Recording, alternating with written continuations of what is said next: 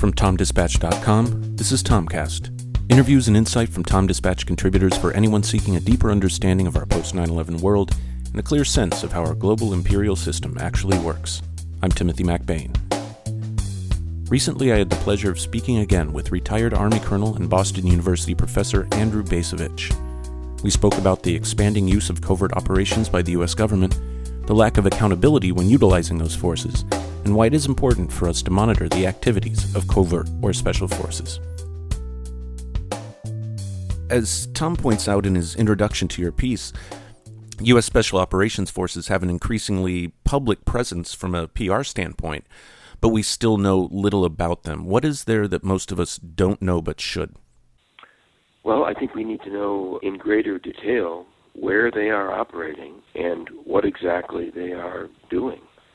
Absent those basic facts, there really can be virtually no accountability.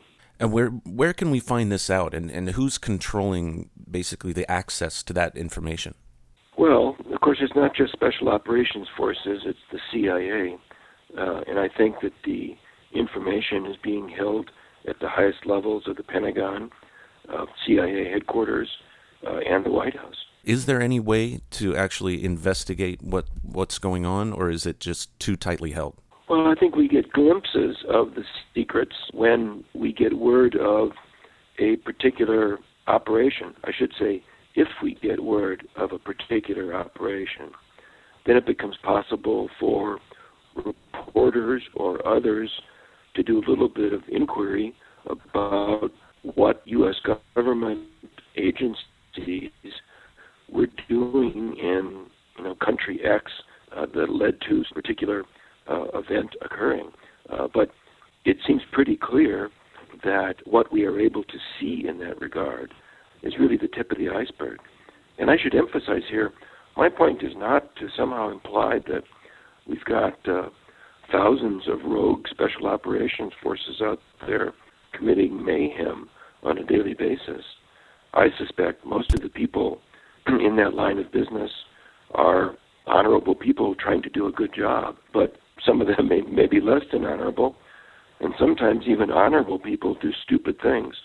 Uh, and unless there is some public accounting or understanding of what special operations forces uh, are doing, then it's all the more likely that the effects of their efforts will be negative rather than positive.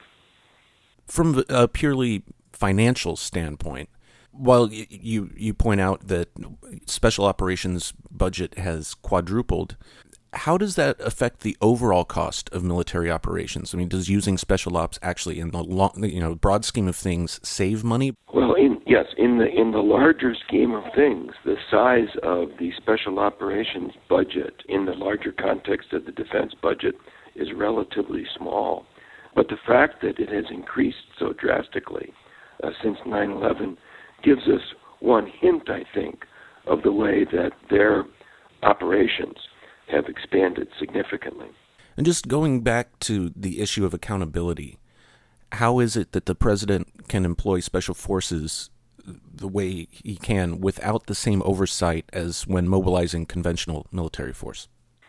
Well, I think that this is one of those um, legacies of the Cold War, during which time presidents, beginning with Truman, but continuing all the way up to the end of the Cold War, were allowed to exercise this great uh, authority in conducting covert operations. Now, back in the 1950s and 1960s, covert operations meant the CIA. Uh, what's happened more recently now is that covert operations, yes, still includes the CIA, but now includes this much, much larger uh, instrument of the special operations community. So it's the habits and the precedents of the Cold War carrying over into the post Cold War era with very few people in Congress or elsewhere asking whether those precedents make sense in this different environment. And do you see this, you know, in the future, do you see this trend continuing, or are there people who are trying to prevent that from happening?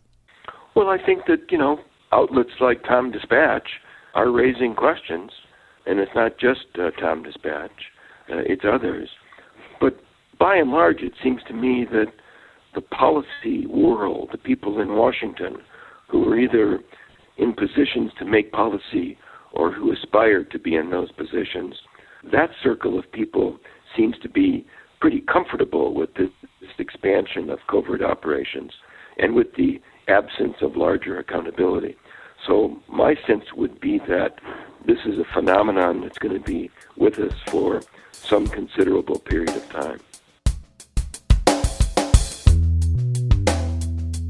To read Andrew Bacevich's article, Unleashed Globalizing the Global War on Terror, please visit tomdispatch.com. Andrew is also editor of the new book, The Short American Century, which you can find at amazon.com or at any quality bookstore near you. I'm Timothy MacBain, and until we meet again, thanks for listening.